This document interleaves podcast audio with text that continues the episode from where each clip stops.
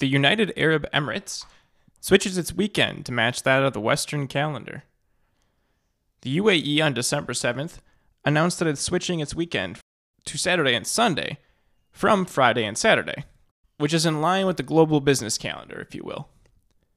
It's also adopting a four and a half day work week, since Friday is a holy day in Islam. The effects will occur on January 1st, which changes the days for school and public sector operations. The speculation is uncertain for the private sector, as if they will adopt the new days as well. There's a regional competition happening between the UAE and neighboring Saudi Arabia, as the both very big oil producing states are trying really hard to attract overseas investment and diversify their economies from just being oil. Throughout the pandemic, the UAE has sped up changes that are meant to attract foreign talent as well as strengthening ties behind the Middle East, particularly with Asia and Africa.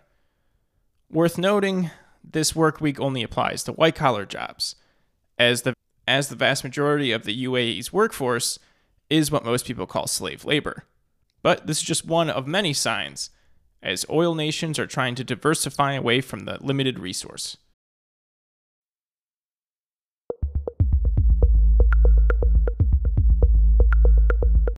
Thank you for listening.